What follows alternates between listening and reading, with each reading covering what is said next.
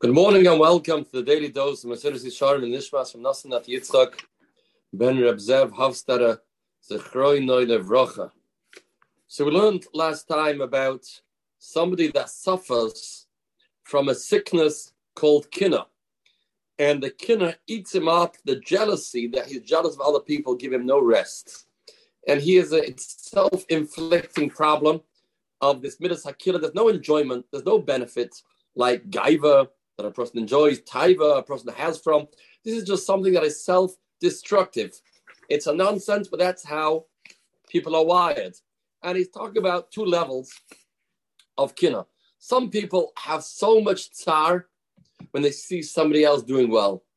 It eats them up, or a kav at some is kina. Then we have, as we learned today, another level. It's not like they are in such pain when they see somebody else has atzlacha. Afal pikein yagishu be'atzmam ezitzar.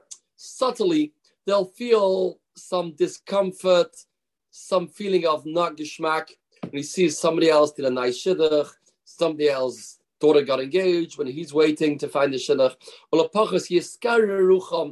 Their ruach will become cold, meaning they'll have some level of discomfort. They see this person get a certain position, you see this person connected to a certain person. If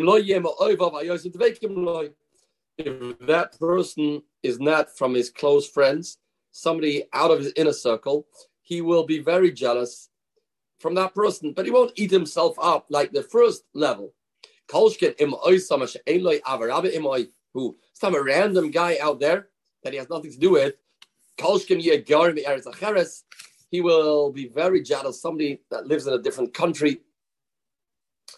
You'll see that these people that are suffering from car, from kina, the way they'll say, ah, I did a shidduch, I'm so happy for him. You know something? I'm really happy for him. But don't believe that, says the Mesilas Yesharim. Just because people say that doesn't really mean that they really feel that way. Rafa. Inside, they are uncomfortable. This is something that derech klal, generally speaking, is what happens. Mamash. They're not balakina with people of rekavat samis kina. Le nikumi menu legamri. But they are not clean from midas hakina. Kolshkin. Can you imagine his competitor?